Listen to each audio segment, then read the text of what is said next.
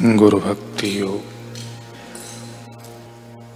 गुरु सच्चे शिष्य को प्रभु की ओर से प्राप्त भेंट हैं।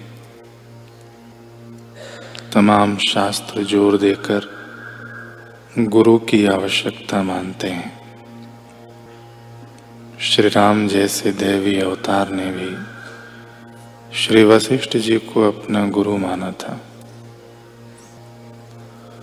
और उनकी आज्ञाओं का पालन किया था। शिष्य दुनियावी दृष्टि से चाहे कितना भी महान हो, फिर भी गुरु की सहाय के बिना वह निर्वाण सुख का स्वाद नहीं चख सकता।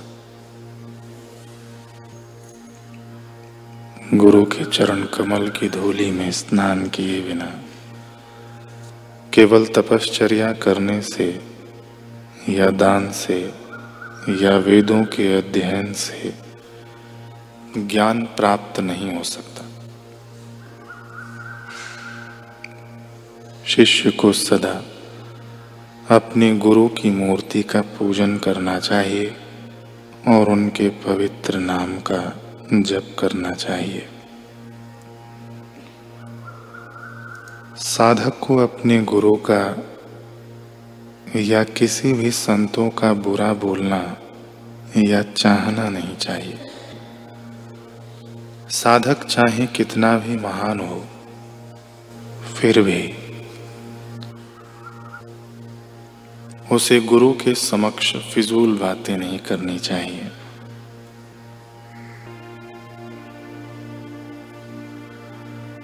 पूज्य बापू जी साधना के विघ्न के विषय में बताते हुए कह रहे हैं कि साधना की कभी राह न छोड़ अगर आत्म तत्व को पाना है, संयम की नौका पर चढ़ तुझे भव सागर तर जाना है। मत फंस प्यारे तो जीवन की छोटी सकरी गलियों में एक लक्ष्य बनाकर पहुँच वहाँ। जहाँ औरों को पहुंचाना है। आत्मदेव की साधना का मार्ग कहीं फूलों से बिछी राह है तो कहीं कांटों से लबरेज, यानी पूर्णतः भरा हुआ है। लेकिन इन विघ्न बाधाओं को पार करने की जिसने हिम्मत जुटाई है वही अपने सत्य स्वरूप की मंजिल को प्राप्त कर पाया है। इस पथ पर असफल वे ही होते हैं जिनमें श्रद्धा, संयम, तत्परता और विश्वास की कमी होती है और जिन्हें अपनी सर्वोच्च आवश्यकता का ज्ञान नहीं होता।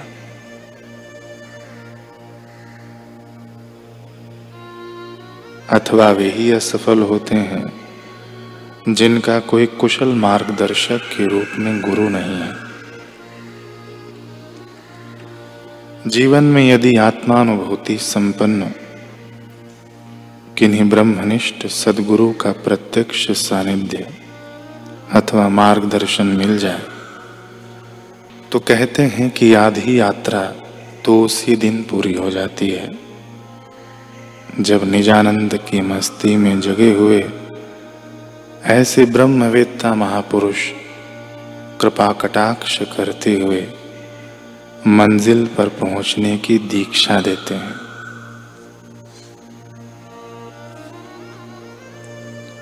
शेष आधी यात्रा साधक की दृढ़ता, तत्परता व श्रद्धा से पूर्ण हो जाती है।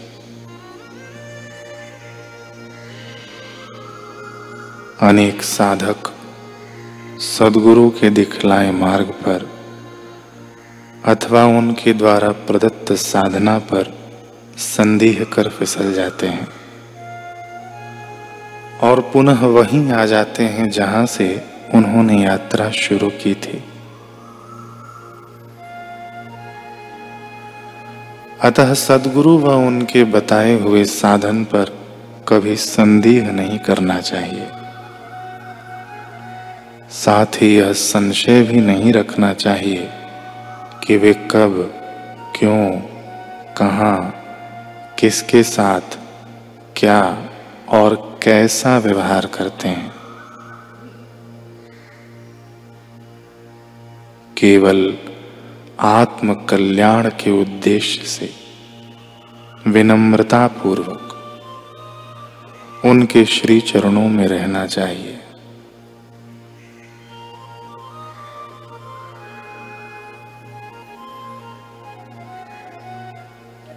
साधक के लिए बड़े में बड़ा विघ्न है लोकेशणा यानी सम्मान, प्रसिद्धि की चाह। और लोकेशणा साधक को भटका देती है। साधक जब तक परब्रह्म परमात्मा का पूर्ण रूप से साक्षात्कार न कर ले, तब तक उसे अपने सदगुरु की मीठी छाया में, निगाह में बार बार आना होता है। और उनके आदेशानुसार ही यात्रा करनी होती है। वित्तैषणा, यानी धन की चाह, पुत्रैषणा आदि तो मनुष्य छोड़ सकता है।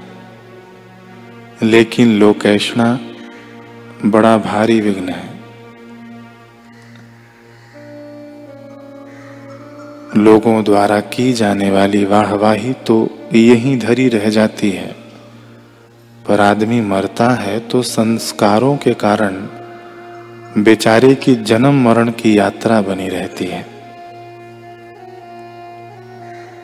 इसलिए जब तक परब्रह्म परमात्मा में पूर्ण रूप से विश्रांति प्राप्त न हो, तब तक साधक को कुछ बातों से बिल्कुल सावधान रहना चाहिए।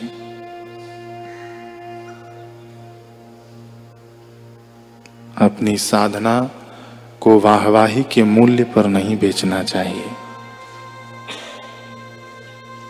अपनी साधना को यश, धन या मान के मूल्य पर कभी खर्च नहीं करना चाहिए। जब तक पूर्ण रूप से परमात्म प्रसाद की प्राप्ति न हो, तब तक लोकेशणा लोकेशणा से, भोगियों के संग से, क्रोधियों व कामियों के संग से, अपने को अच्छी तरह से बचाए रखें।